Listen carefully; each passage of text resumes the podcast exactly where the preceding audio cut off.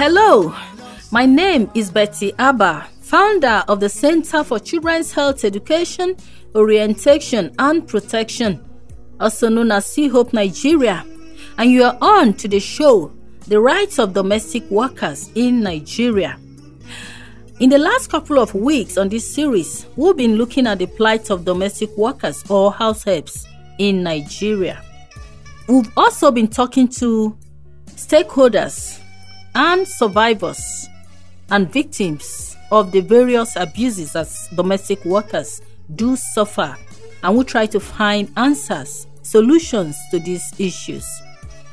This show comes to you with the generous support of the Rosa Luxemburg Foundation, West Africa. So, today we'd like to look at the deprivation of educational opportunities for domestic workers by their employers. We will be hearing from someone who was affected by this deprivation while she worked as a young domestic worker in various homes.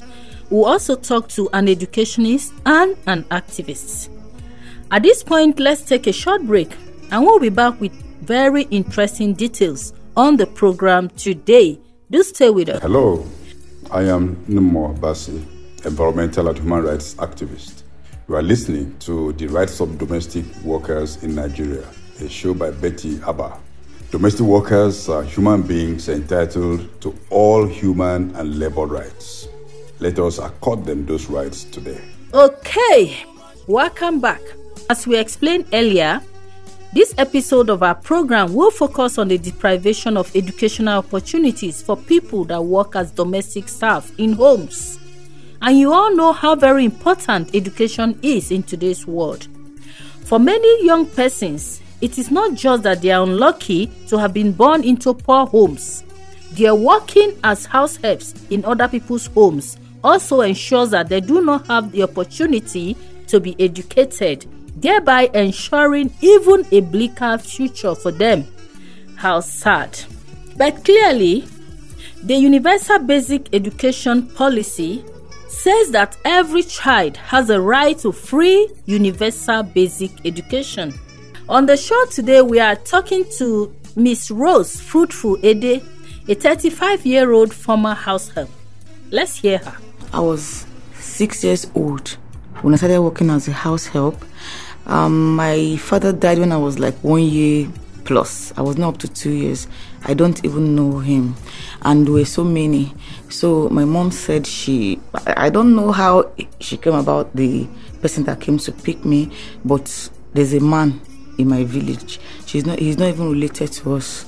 He just came to pick me and told my mom that he's going to send me to school, to primary school, because then I was very young. And when I got there, I wasn't going to school but the children were going to school. I was the one taking care of them. And even those children, we are almost the same age.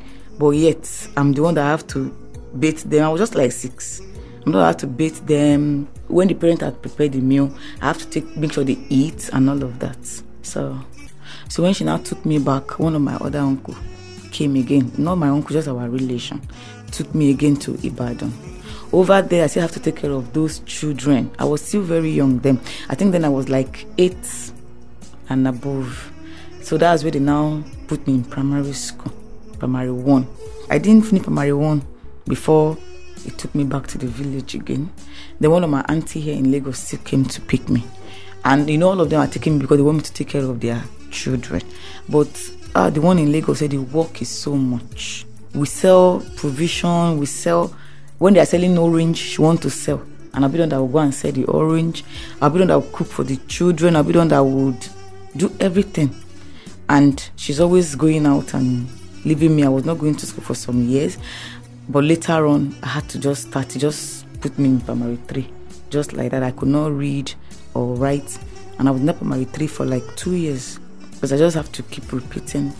And sometimes she will say I should not go to school. Most time I don't even go to school. I'm just there but sometimes when she allow me, I'll go to school. Hmm. So that has been Rose Fruitful Edeh, a former domestic worker. Besides her ordeal of deprivation of education, she also suffered physical abuse at some point, as well as sexual molestation as a young domestic worker in several homes. And this has been the silent fate of so many others like her. Let's hear Rose. Um, that's the house where I am. Sometime in the night, the husband used to come and touch my breast. He used to come and meet me when everybody has slept. I sleep in the parlor. Then the husband will come and touch me. Until one day, I don't know, maybe his wife noticed it. She has to beat me up and say that if she hear anything concerning her and her husband, then I was still very young, but I could not tell her. And it continued like that for some time until when I left there again. But when I left the village and I've already finished primary school, the one of my auntie in um, Abuja, she's a far relation, and she came to pick me.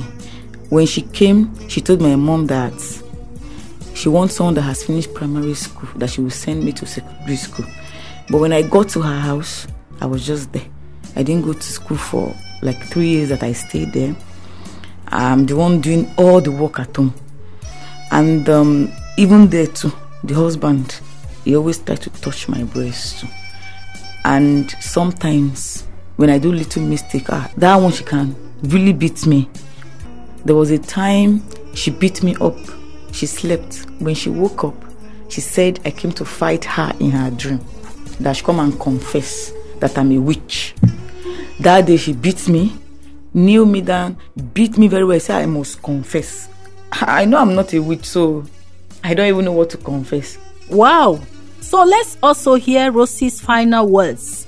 Her advice for persons who may be considering giving out their children as domestic workers. Yes, to me is a crime because that has affected me. I don't think children should be allowed to work as a house help. I was even telling someone some days ago that don't allow anybody to take your child because of my experience. And I try to tell the person my experience. I may not even be able to explain it well because what I felt, the pain, most nights I cry. There was a night I even prayed that God should take my life. I mean it. Okay, so that has been Rose Edeh, a former domestic worker who was deprived of education in the process of working as a house help.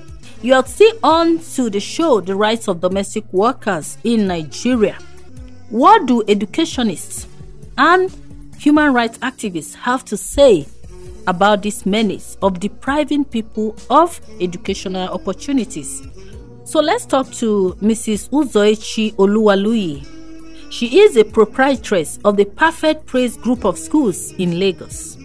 The treatment these children receive is more like slavery. It is still on today.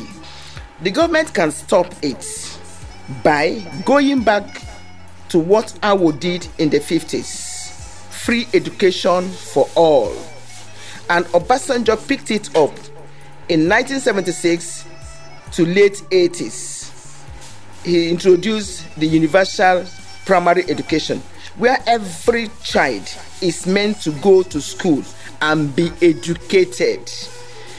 Teachers were also trained to educate these children. Teachers have received free training to be able to train our children. Nigerian government can do it. The money is there, but in the wrong hands. Thank you, Mrs. Oluwaluyi. So let's hear from an activist on this boiling issue.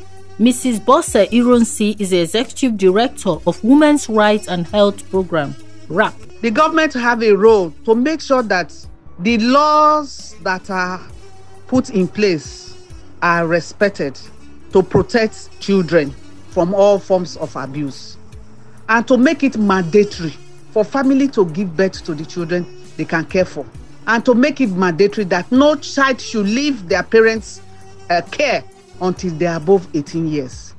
And within these 18 years their capacity and development must be taken care of with this we will discover that a lot of parents will know how to plan. And then those who have been caught abusing children abusing you know trafficking children must be dealt with irrespective of who the person is. We cannot continue in this manner. I think enough is enough. Okay, I hope you've enjoyed today's show on the rights of domestic workers in Nigeria. And I remain your presenter, Betty Abba. And the producer is Willie Workman Olga. Thanks again to our general sponsor, the Rosa Luxemburg Foundation West Africa, for bringing this show your way. Thanks again and bye for now.